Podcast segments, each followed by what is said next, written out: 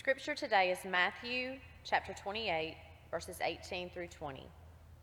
And Jesus came and said to them, All authority in heaven and on earth has been given to me. Go, therefore, and make disciples of all nations, baptizing them in the name of the Father, and of the Son, and of the Holy Spirit, and teaching them to obey everything that I have commanded you. And remember, I am with you always to the end of the age. The word of God for the people of God. Thanks, Thanks be, to God. Thanks, Pam. I'm in, uh, I've got Bruce's pack. You got me? All right. Good morning, everybody. Now, if, if you don't follow Pam on Facebook, she just got engaged, so congratulations.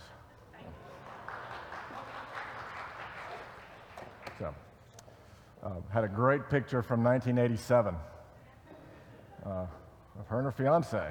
Um, apparently, Mr. and Miss Oak Grove, huh? 1987. All right, well, congratulations.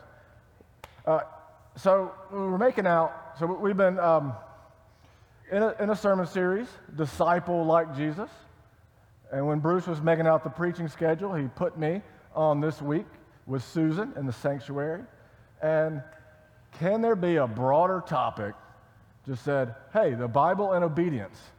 Go for it. I'm like, geez, how big?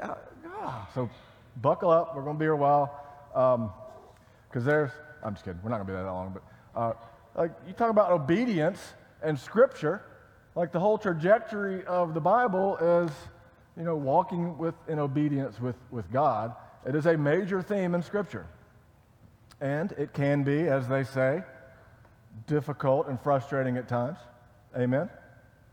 In fact, uh, to bring a little humor this morning, we got that video queued up. Uh, this is a video that came out several years ago.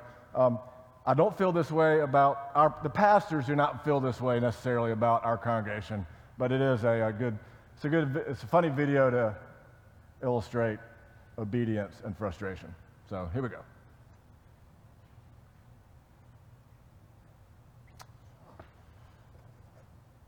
It's better with sound.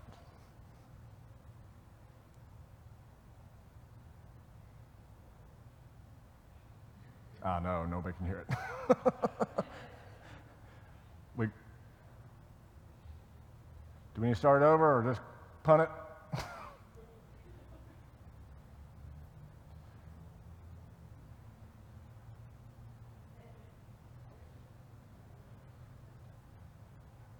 we good? Just go on? We'll try again. There we go. Amen.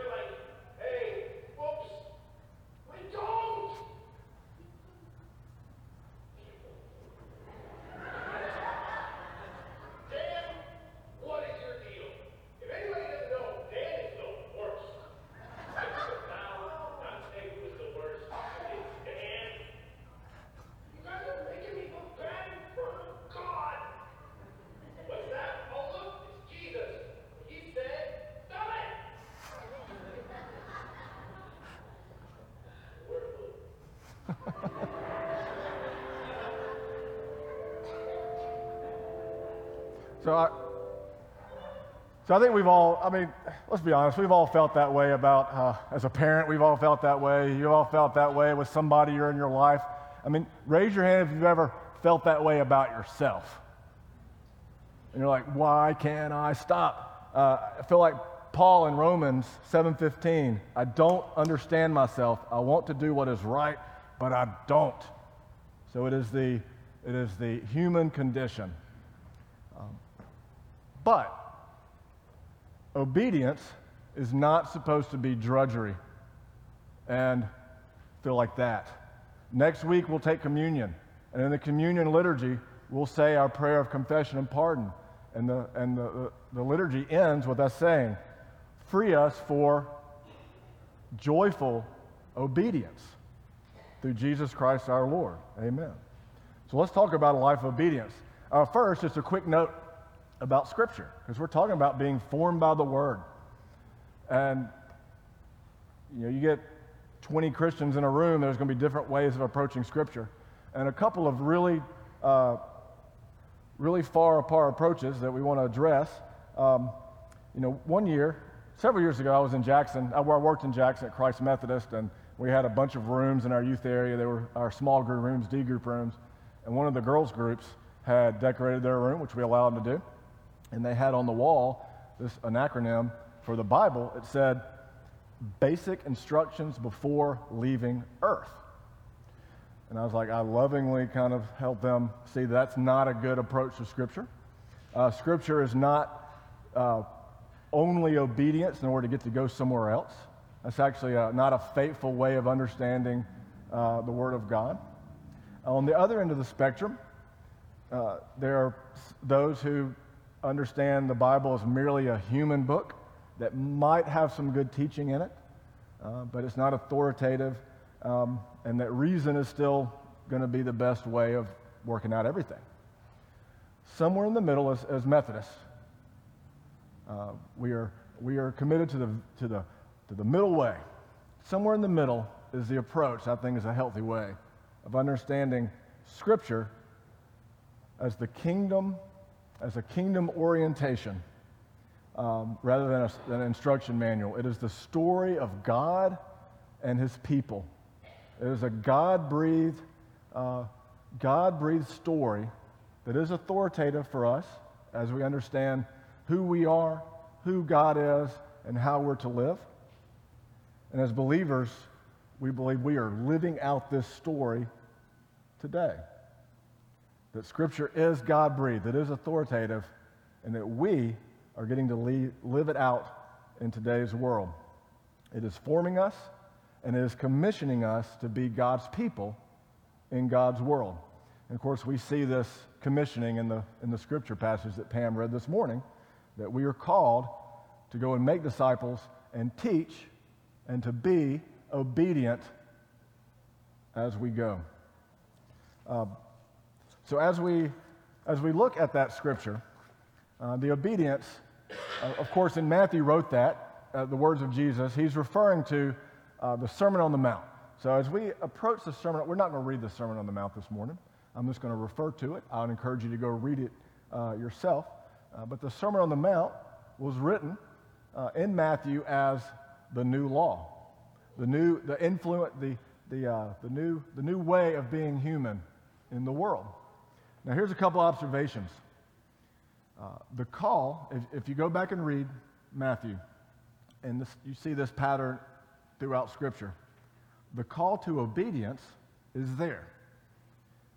Uh, and it's very much a part of discipleship. It's very much a part of uh, following Jesus, but it always comes after the call to repentance and the call to trust. In other words, and this is very important, obedience is the task of discipleship, not the prerequisite of discipleship. It is the task of discipleship, not the prerequisite of discipleship.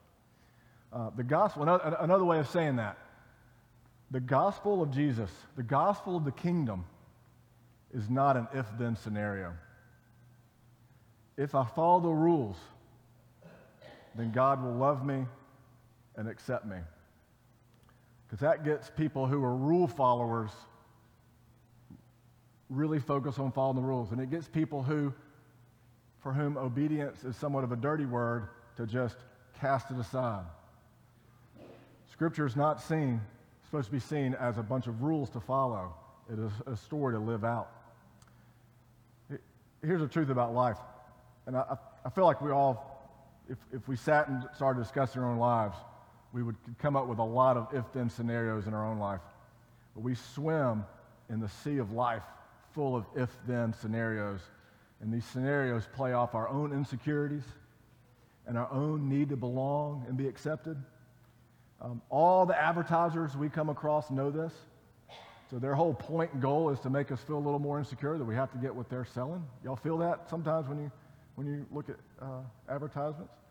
For the younger generations, uh, Instagram and TikTok is washed with, uh, with this sense of uh, if you did this, then life would be better. If you look like this, then life would be better.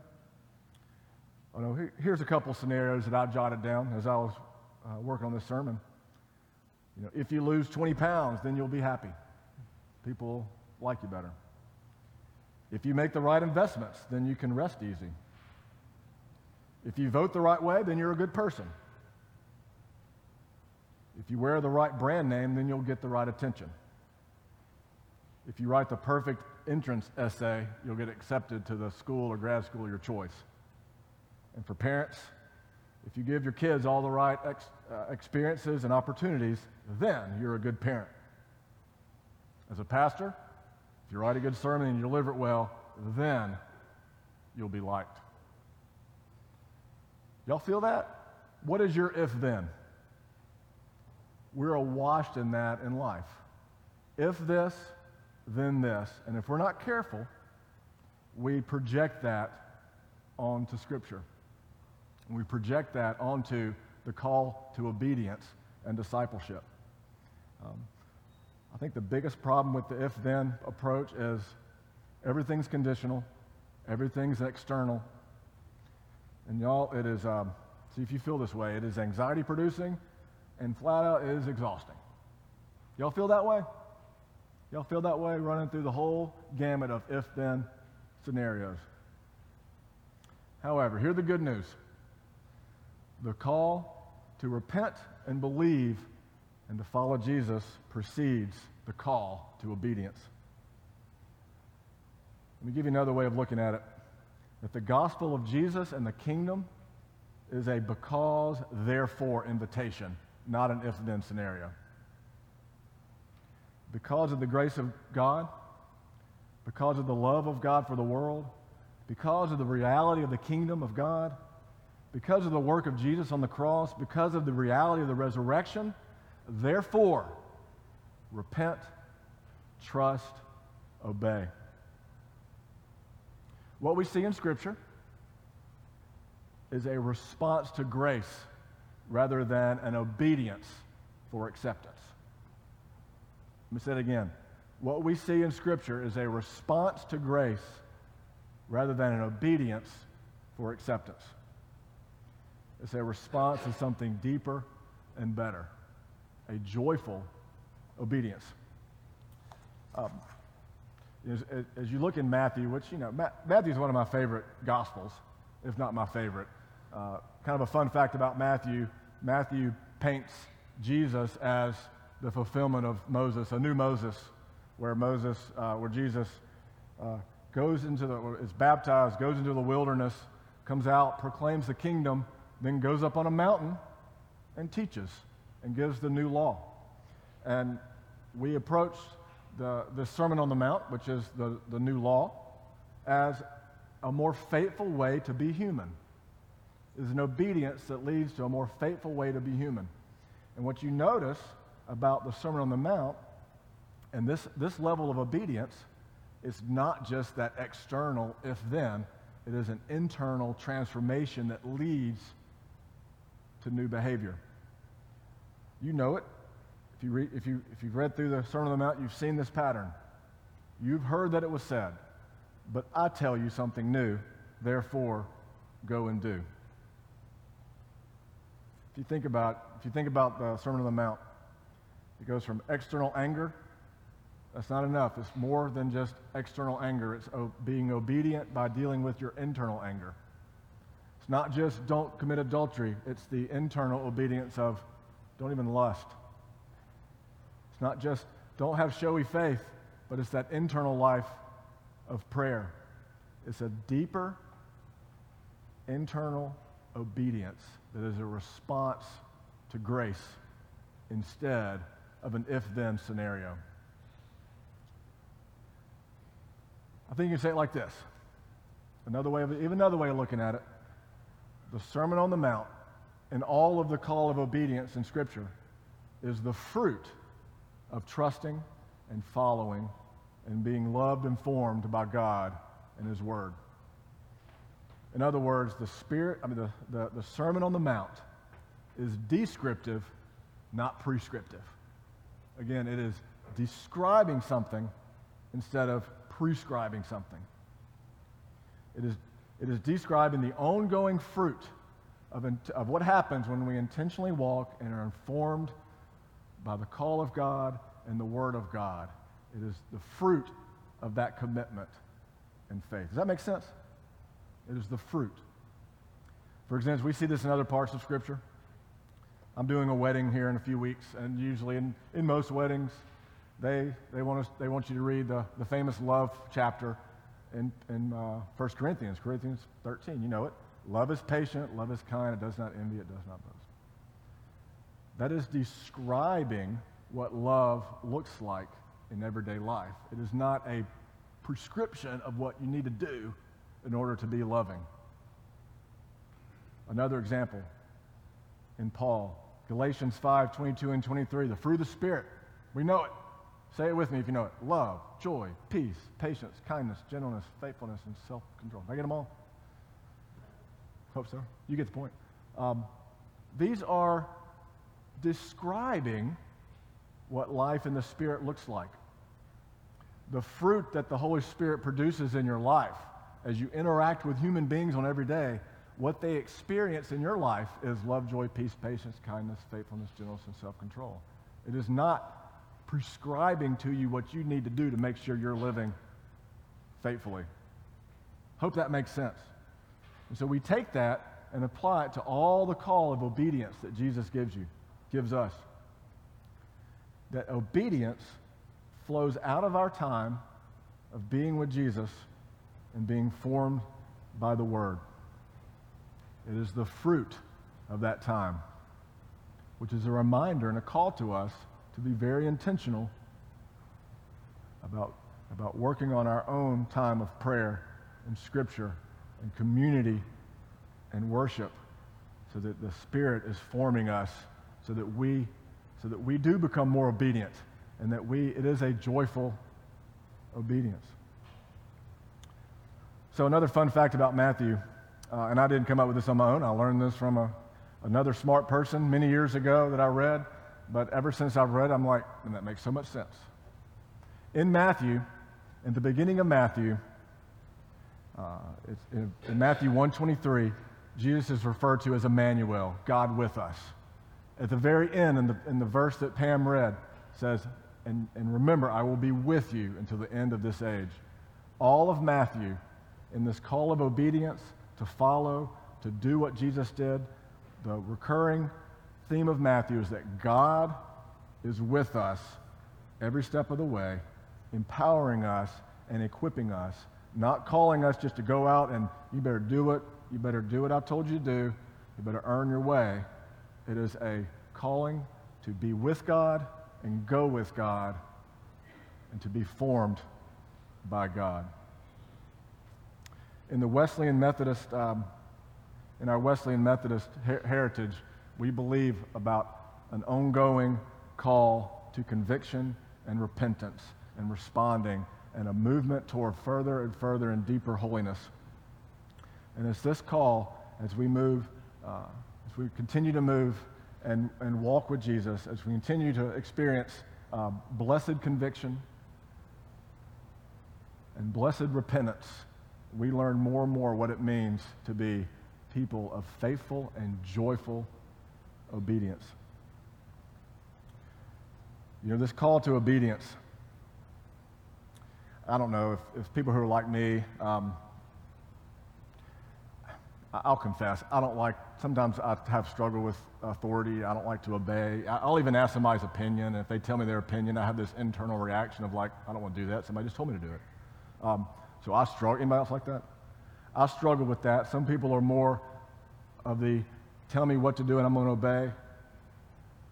For both types of people and all everybody in between, the good news is that this call to obey is not an if then scenario. We're not called to obey in order to earn something. We're called to obey out of response to the grace of God in the life of Jesus. That we get to be part of that, the kingdom life and kingdom obedience. It's because of grace that it is possible for us to live a life of joyful obedience.